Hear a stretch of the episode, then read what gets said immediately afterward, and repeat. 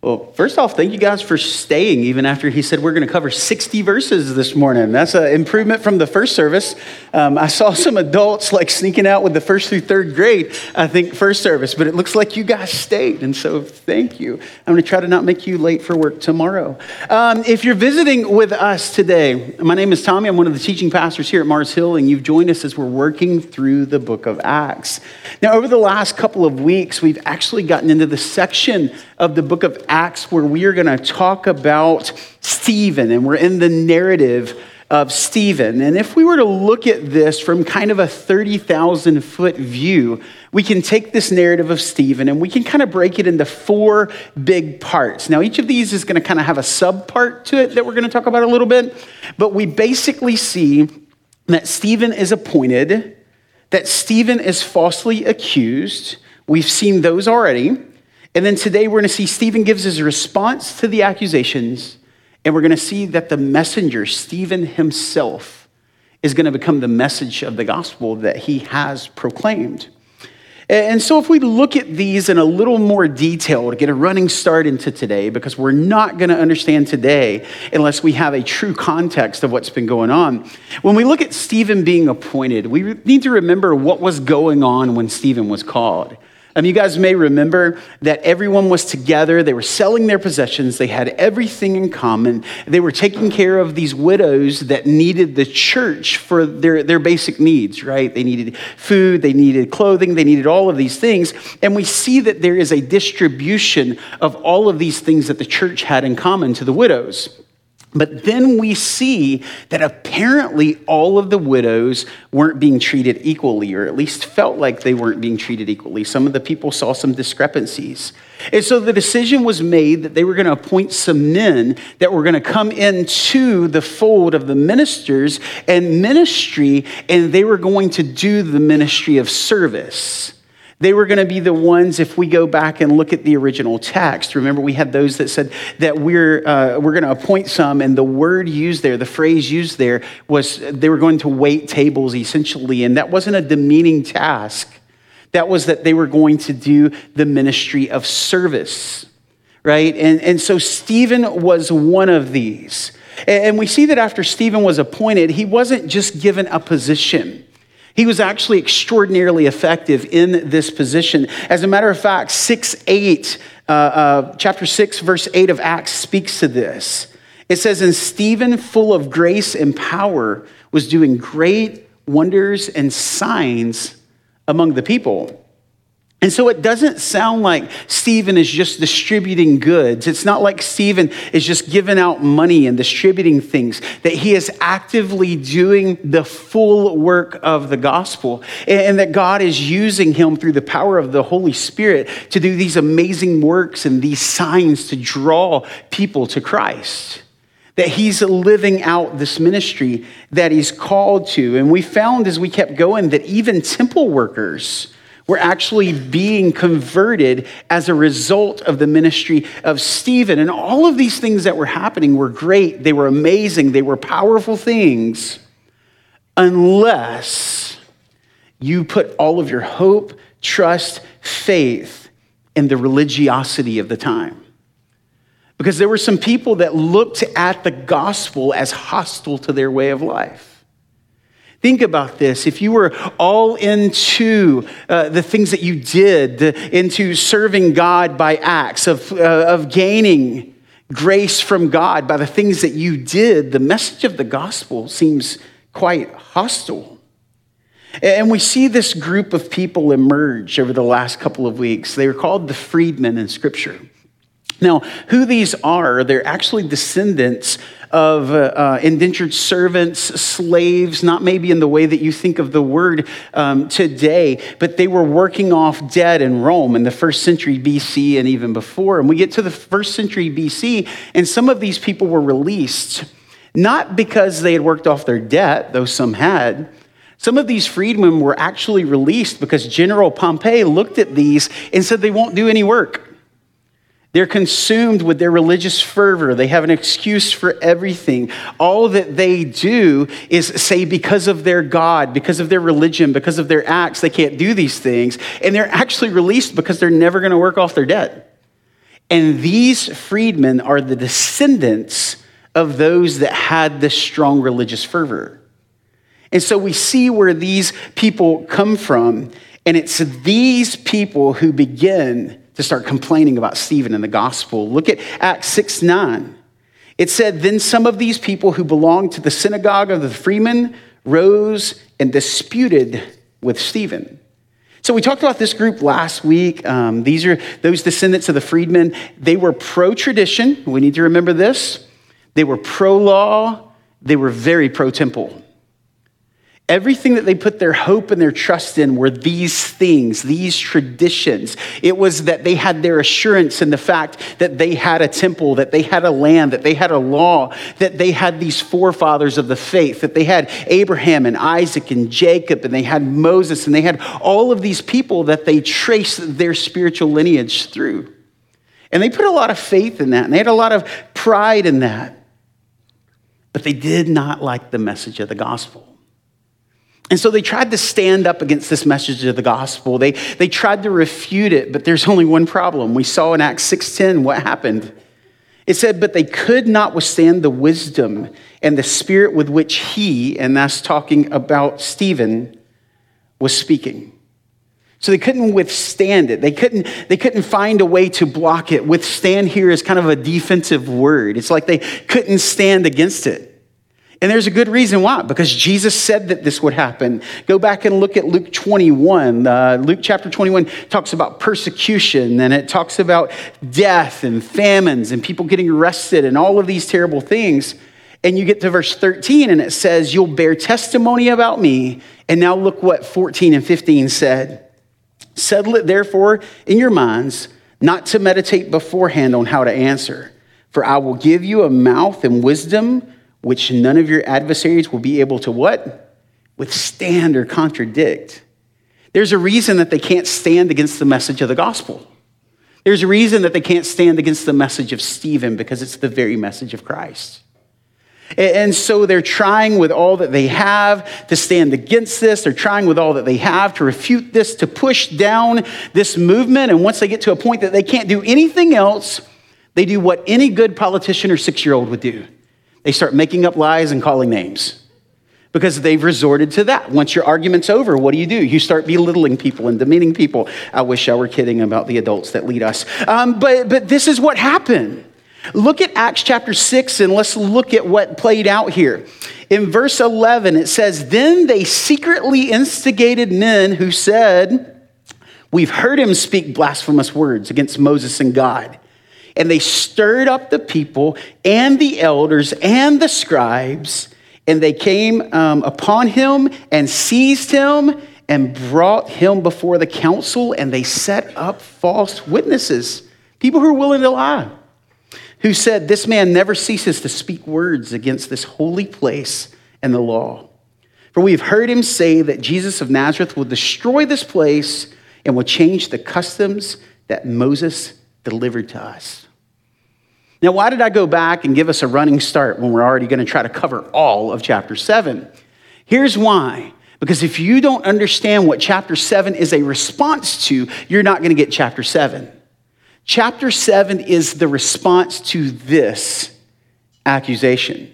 Because 7 starts, verse 1 says, And the high priest said, Are these things so?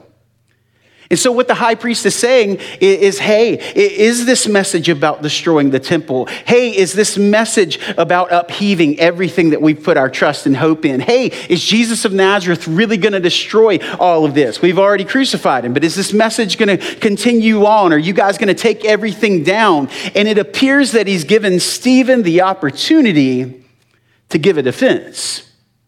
Commentators are kind of split on this, and I am too. Was he already condemned and they were just doing this as a formality? Were they going to let him talk his way out of this? I'm not sure. But either way, what we have to understand is that the message that follows is one of the most incredible sermons that we see in the New Testament. When you look at this on the surface, it seems really strange. It doesn't seem like he's actually answering the question. You would think that what he was going to say was, no, not really. That's not what we're talking about. All of this is a type and picture. And you think that he would go into all of these things. But we have to remember his audience. He's talking to Jewish leaders. He's talking to people who had a tremendous amount of religious fervor. He's talking to people that knew the Old Testament. He's talking to people that knew of the patriarchs, that knew the law, that understood the temple. And as he begins laying out what on the surface looks like simply a history lesson, he's giving a master class in evangelism, meeting people where they are to share the good news of Christ. So let's dive in and let's see what scriptures have for us today. So, in Stephen's response, understand that I'm not going to be able to go through all 60 of these verses line by line because we really would be here all day. I do want you to go home. I want you to read this, but what I'm going to do is pull some things out so that we can see what Stephen's actually doing. If you read through the first 40 or so of these verses, we find that Stephen introduces us to eight different people. He introduces us to Abraham, Isaac, Jacob, Joseph, Moses, Joshua, David, and Solomon. These eight are introduced for a very, very specific reason. And for us to understand what this reason is, we need to go back and we need to start looking at what these men had in common. What would Stephen be trying to point these religious leaders to by even mentioning these names? Does that make sense? You guys know that if you hear the name of someone, very often you associate them to maybe somebody you know with what they do, what they're known for, things like that. And so, what Stephen's doing is he's going through and mentioning these names, and he's kind of dropping some information about these names to begin to get the minds of the people who are bringing these false accusations to begin to see the point of the message of the gospel. Does that make sense? So we're going to see all of this begin to lay out. In order to see the message that Stephen is preaching in this, we have to go back and we have to look at these men. And so the very first thing that we see that they have in common is that God was near and gracious to them and his people long before the things that they put their hope in long before there was ever a temple, long before they had these traditions, long before all these things that they're accusing Stephen of wanting to destroy. Long before that happened, God was still gracious to them. Now, we can see this in basic chronology. Like, you guys know that we don't have the temple built until we get to Solomon, and Stephen's actually going to address that in a bit. But we know, chronologically speaking, that there was no temple. We know that there's a law at a point in this with Moses. We know that there's a tabernacle there also. And then we get to the temple whenever we get to Solomon. But chronologically speaking, we know that right off the bat.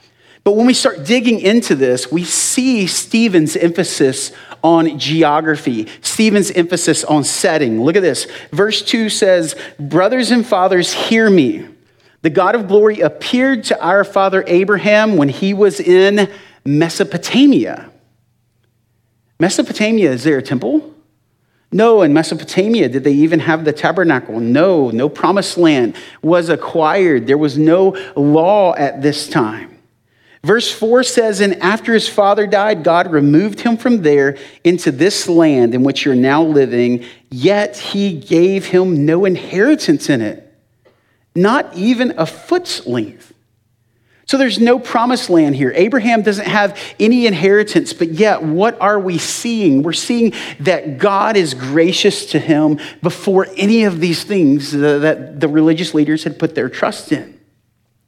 Keeps going, verse 9. And the patriarchs, jealous of Joseph, sold him into Egypt. Even in Egypt, what's true about Joseph? God was with him. Verse 17, but as the time of the promise drew near, which God had granted to Abraham, the people increased and multiplied in Egypt. What is, it, what is that showing you? That God is already beginning to fulfill the promise that he made to Abraham, that, that he would have descendants, right? That, that all of these things would come to fruition before he even had a child. These things were promised to him, and we see the promise beginning to come to fruition in captivity in Egypt. We, we see all of these things beginning to play out, and it's beginning to show that God is always faithful and with his people. That this isn't about the temple, that this isn't about the law. It's about something much bigger than that. And it moves on to talk about Moses. And as we go through bringing attention to Moses, you should remember about Moses bringing the people out of Egypt and the miraculous things that happened there. As he talks about David, we should remember his affair with Bathsheba and the fact that he repents of that, that he turns back to God. And this was before there was even a temple. And we see finally when we get to Solomon, that should have piqued our interest and said, hey, there's a temple here. But what does Stephen emphasize in verse 47? But it was Solomon who built the house for him Yet the Most High does not dwell in houses made by hands, as the prophet says, and then he quotes something from the dedication of the temple Heaven is my throne, and the earth is my footstool. What kind of house will you build for me, says the Lord?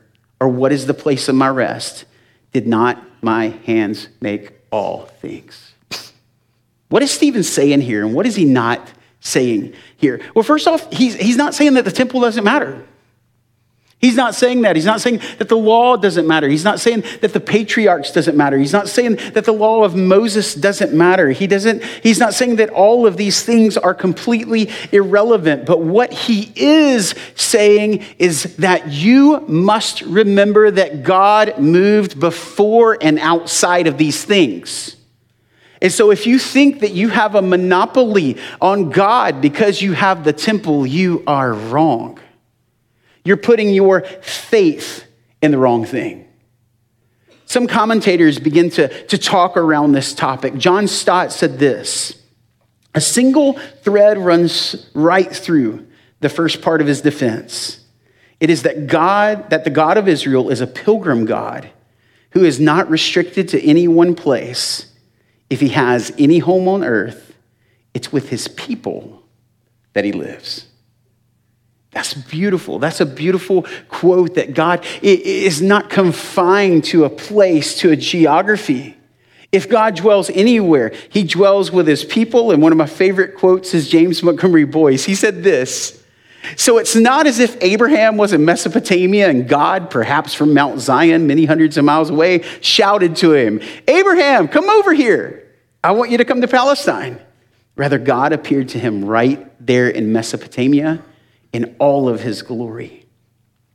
This history lesson is designed to make us, this history lesson is designed to make them think of all of these stories of Israel's past and see how God moved that God moved in Egypt, that God moved at the Red Sea, that God moved in the wilderness, that God moved when there was no land, when there was no temple, when there was no law yet, that God was still a faithful God, that God was still interacting with his people, that God was still moving his people, guiding his people, leading his people.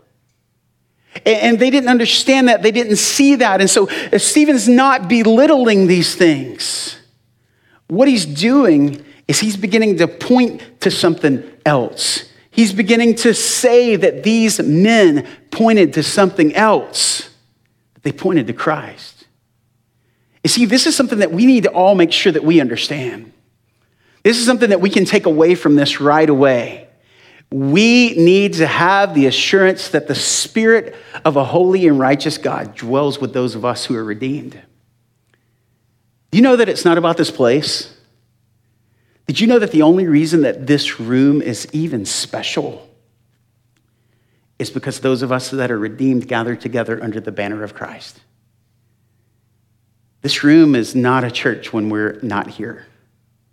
We are the church. And we have to understand that. We don't need to put value in places where there shouldn't be an extreme amount of value. The value here is that we gather together in community to praise our Lord. That we come together to pray for one another, to encourage one another, to walk with one another. That's what makes this place special. It's because of uh, uh, uh the fact that we meet here. Guys, if we were to lock these doors tomorrow and we were to decide to meet in the parking lot of the YMCA, that place would be just as special as this room. Because God is there, because his people are there, because we're together in worship. And that's something that we have to understand. And this brings us to our next point, the next thing that we see in common with these men. Each one was invited to trust in God's wisdom and way of redemption. Each one of them was.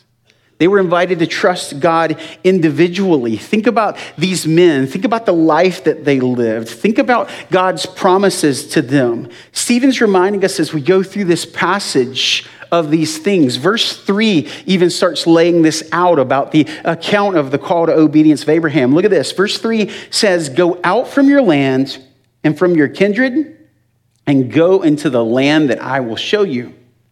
And we know from the story what happens. Abraham eventually responds. Abraham goes, Abraham moves. What does that show? That Abraham is responding in faith to the promise that God made. Before he saw any evidence of anything, before he saw a land, before he understood where his descendants would come from, he responded in trust and faith. And we see in Genesis 12 and 15 that he trusted God and it was credited to him as righteousness. It's that trust, it's that faith. Think about Abraham's obedience after that. Think about after he's had Isaac and God calls him to go and sacrifice Isaac. What does he do?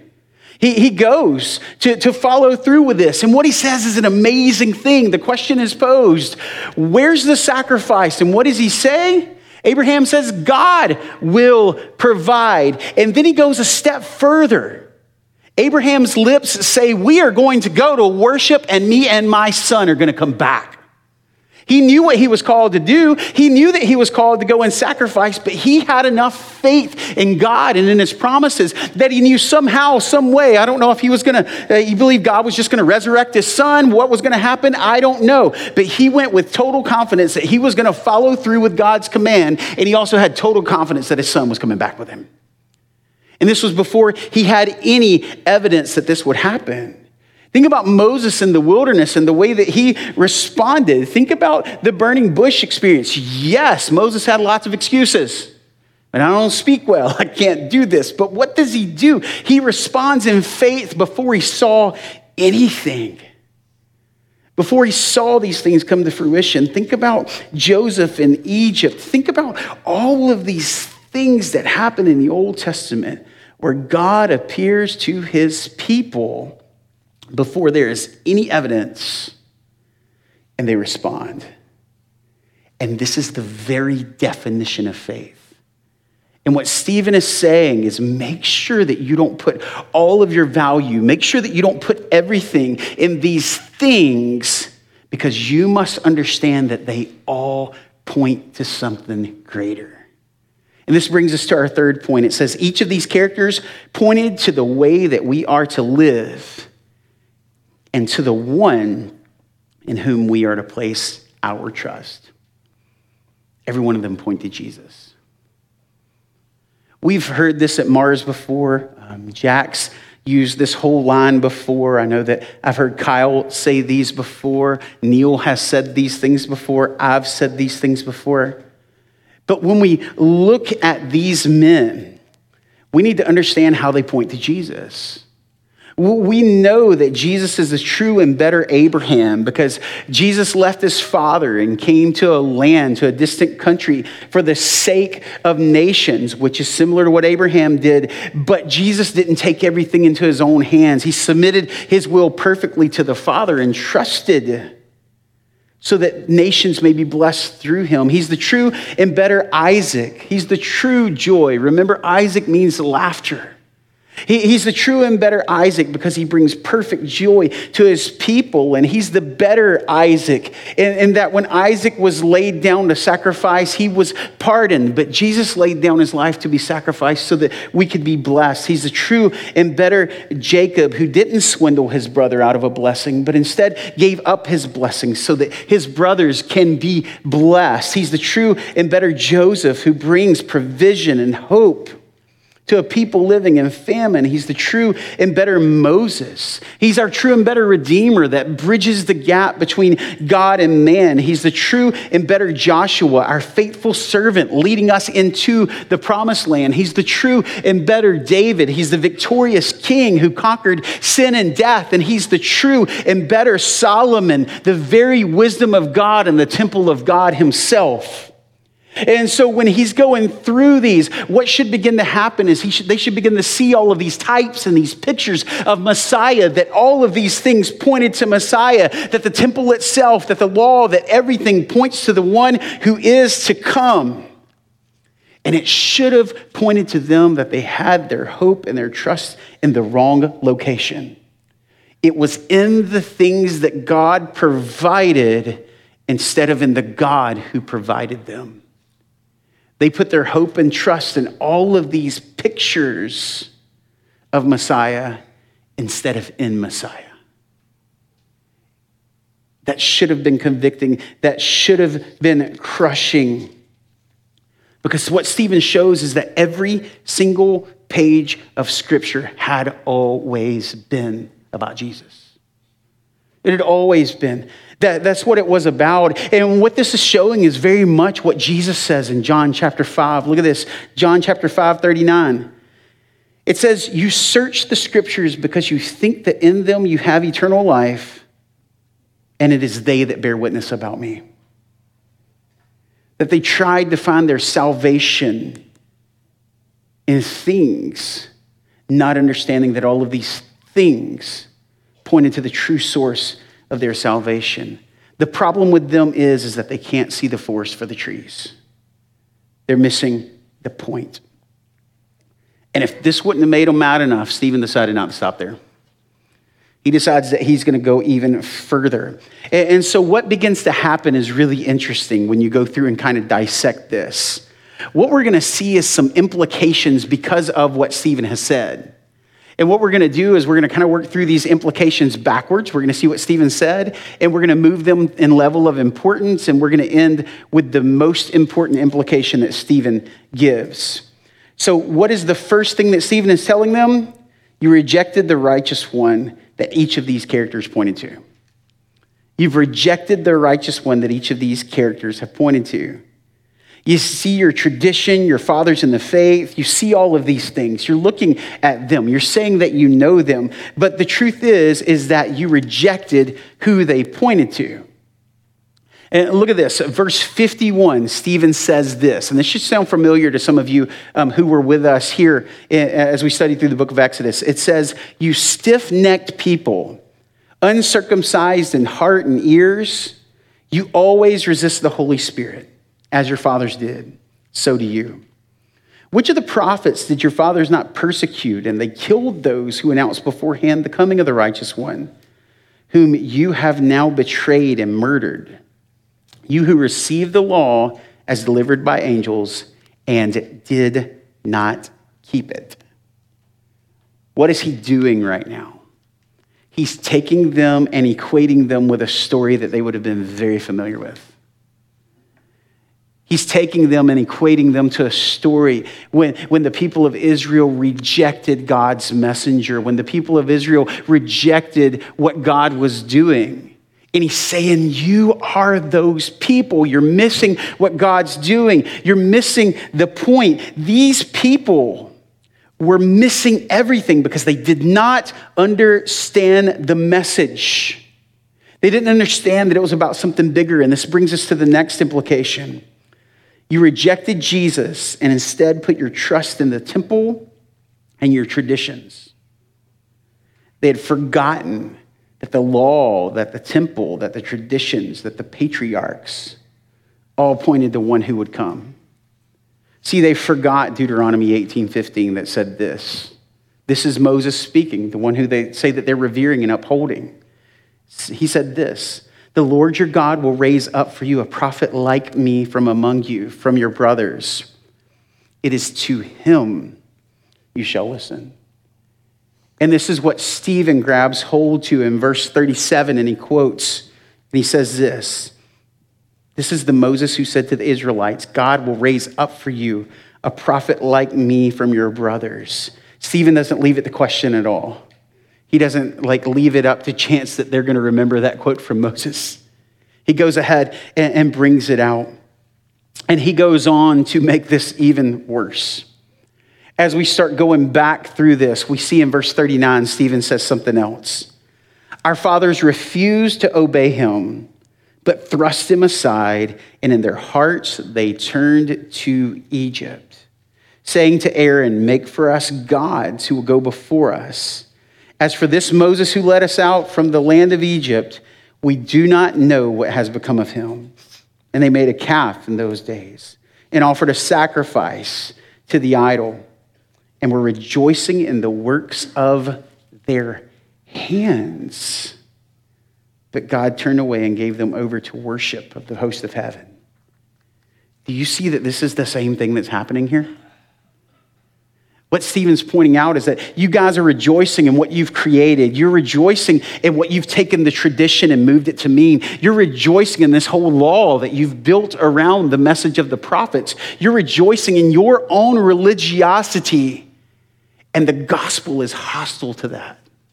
And that's why you can't accept it.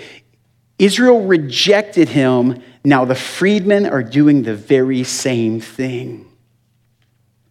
Look at this, John 5, 39 through 40 and 46. We alluded to this before. Let's read a little bit further. You remember I mentioned this before, but I didn't go all the way. Listen to this.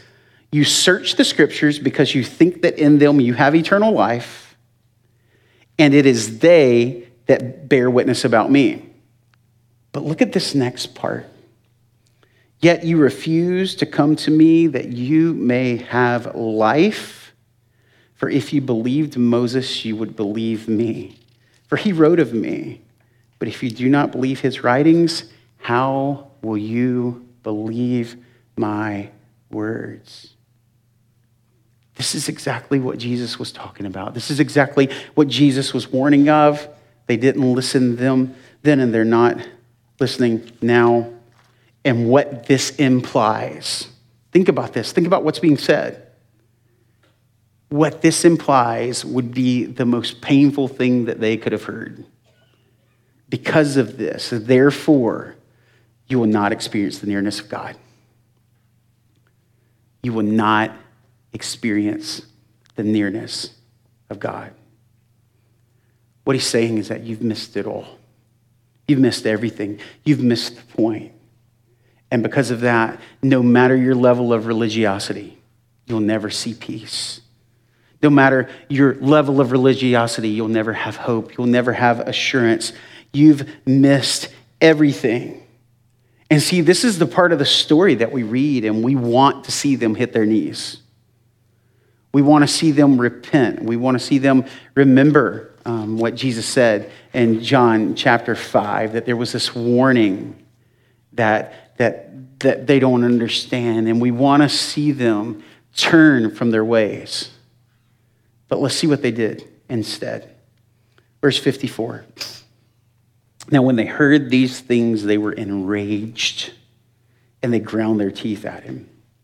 But he, full of the Holy Spirit, gazed into heaven and saw the glory of God and Jesus standing at the right hand of God. And he said, Behold, I see the heavens opened and the Son of Man standing at the right hand of God. But they cried out with a loud voice and stopped their ears and rushed together at him. Then they cast him out of the city and stoned him. And the witnesses laid down their garments at the feet of a young man named Saul. And as they were stoning Stephen, he called out, Lord Jesus, receive my spirit. And falling to his knees, he cried out with a loud voice, Lord, do not hold this sin against them. And when he had said this, he fell asleep. These men rejected the gospel wholeheartedly. And get, get this picture as Stephen is proclaiming these things. It actually says they stopped their ears and rushed him. They're so hostile that they won't even hear the gospel. And what ends up happening is that they rush and they take this messenger of the gospel because they respect, uh, rejected Jesus. They rejected the message. They're going to reject the messengers of the gospel too. And so they show the height of their rejection, the height of their hostility toward the gospel by taking this messenger and killing him. But the thing that they don't count on is that this messenger of the gospel, even in death, becomes the message of the gospel itself. See, it's scary to think about this the level of hate, the level of animosity, the level of rejection that these men had by carrying this out. But do you also see that this is beautiful? Do you also see the beauty in this? And that Stephen lived in a manner worthy of the gospel, that he served in a manner worthy of the gospel, and here he died in a manner worthy of the gospel. How is that? How is it that he died in a manner worthy of the gospel? When he's dying, when he's being stoned, when he's going to sleep, when he's giving himself, what is he concerned with? He's not concerned with his own life. He's concerned about those who are murdering him. He's pleading for their forgiveness. It would be really, really cool if we could go through and see all of these men trace them after this instance. But we can't do that with all of them. We can do that with one. See, the, the, the scriptures mention that there was a young man here, a young man that was part of the Sanhedrin, a young man that the, the clothes were laid at his feet. We do know what ultimately happens to him. We're going to be introduced to him later, but he's going to be introduced under a brand new name. We're going to know him as Paul. I don't know this. Think about the impact that a situation like this would have had on you. I wonder if Stephen, after he's knocked off of his horse, after he's blinded, after he's converted after Saul goes through all of these things and gets a new name. I wonder if he remembered this moment. I wonder if he remembered the fervor that Stephen lived with. I wonder if he remembered this sacrifice. I wonder what this spoke to him. I wonder if it's going to speak to us today. I wonder those things. But what we have to always remember is that this message is not to point us to Stephen. This message is to point us to the one that Stephen was pointing to. Because if we take Stephen and we revere him, we're doing the very same thing the freedman did. We're looking at this type and picture instead of the real thing. So we look at Stephen, yes. We see his life, yes. But we don't look to Stephen, we look through Stephen to the one that he was pointing to, which is Jesus. Do you now see what Stephen did in this sermon? Do you now see why he answered the way that he did? Remember, he was accused of demeaning the law and the temple and the prophets. What Stephen was saying is no, they're very important. And let me show you why. It's because they're a type, a picture, a shadow. The temple is, the law is, the patriarchs are, are. They're all pointing to something else. They're pointing to Christ. There's a whole lot of things that we could take home from this. we, there's so much that we didn't even get to cover, but I think that there are three things that we can go home and talk about with our family and our friends, and that we can personally meditate on from this. And, and I think that the first one is that example of Stephen. We must know that we are to preach the gospel with our lives. That, that we're to be an example, that we're to be effective as disciple makers, that we're to go and make disciples of all nations, baptizing them in the name of the Father and of the Son and of the Holy Spirit, that we are to live our lives pointing to Christ as Stephen did, not pointing to Stephen, but pointing to our Messiah, that we are to live our lives in a way that is worthy of the gospel. Not that we're perfect, but that when we fall, We admit that. We repent of those things. And we express how gracious and good God is and his forgiveness and his mercy. And we get lifted up by the Spirit and we keep moving on. That, that we continue to proclaim the goodness of the gospel, that we proclaim the impact the gospel has had on our lives. And, and I think that we learn that from this story. The next thing I think that we need to take home and chew on a little bit is a question Where is your hope and faith? Where is my hope and faith? Because don't think that this was something exclusive to the freedmen. Tell me, is it possible for us in the year 2024 to get in a place where we have our hope and faith and how many Christian books we've read? And how many verses of the Bible that we've memorized, of how often we meet in this room on Sunday morning, of how often we meet with our small groups, of all of those things. And none of those things are bad. But we need to make sure that we understand that our hope and our faith and our trust can't be in those things. Those things are the response of our lives because our hope and our faith and our trust is in Christ. Does that make sense? You don't come here to be saved. You come here and meet together because you are. You don't do the work of the gospel to be saved. You do the work of the gospel because you are redeemed. You don't search the scriptures so that you might find salvation. You search the scriptures because salvation has found you. Make sure we have that order correct. That our faith and our hope and our trust is only in the person of Christ. And then the third thing I think we learn from the freedmen what are you going to do with this message? What are you going to do with this message? What am I going to do with this message? See, you're always going to respond to the gospel. The question is, how will you respond? Have you responded in faith? Have you responded by laying down your life? Or do you lift up your fist to God and say, No, I cannot respond to this message. I must reject this message because it requires submission to something other than me. I cannot accept this message because it requires me to say that everything I found my value in is wrong.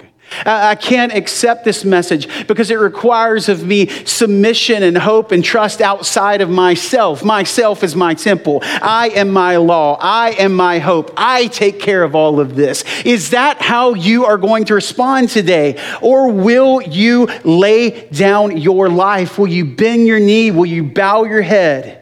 In submission to the lordship of Christ, laying down all of your idols, everything between you and God, in complete submission to the hope that He brings by His grace. There's only two responses. What are you going to do with that? The Bible says if you confess Jesus with your lips and believe in your heart that you will be saved, not might, not can be. It also says that today can be the day of your salvation. What are you going to do with this message today? Let's pray. God, thank you so much for your word.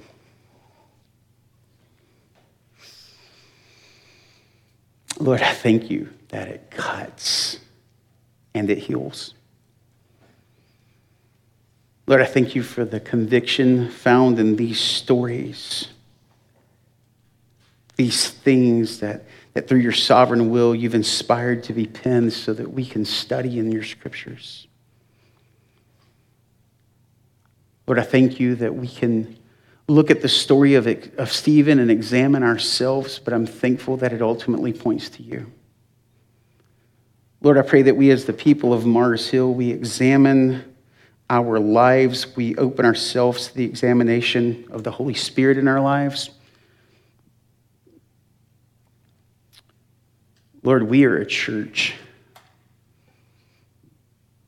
that, that is known very, very well within us, anyway,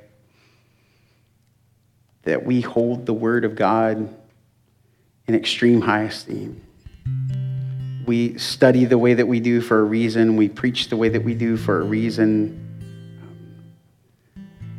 But Lord, let us never get stuck in equating knowledge of you for service for you. Lord, I pray that you move us as a people to be messengers of your gospel and not just information. Lord, let our hearts be pierced for the world around us to proclaim the goodness of your gospel. Lord, we know that everyone's not going to accept because the world is hostile to you, the world is hostile to your gospel. But Lord, I pray that you use us as the means by which you may draw some to you by the power of your Holy Spirit. Lord, I pray that you help us never hold this place or what we do as an idol. I love this church. I love this body. It's been a huge blessing to me and my family, but Lord, never let me hold it ahead of you. So, Lord, I pray that we understand that we gather together not to earn your favor, but because of what you've done in our lives. Let us be a body that is not known for our knowledge, but known for being a people that shares the gospel, that serves well, that shows you to the world around us. And Lord, I pray for those in this room that have never submitted their lives to you. Lord, I pray that your Holy Spirit convict them and move in their lives. Lord, that you show your grace to them and that they respond in faith to who you are just as we saw Abraham do and Moses do, and all of these people, all of these amazing stories in the Old Testament. It's always been about faith in you. So, Lord, I pray that some are added to the number of the church today through your word and by the power of your Spirit. I thank you again for your goodness. In Jesus' name.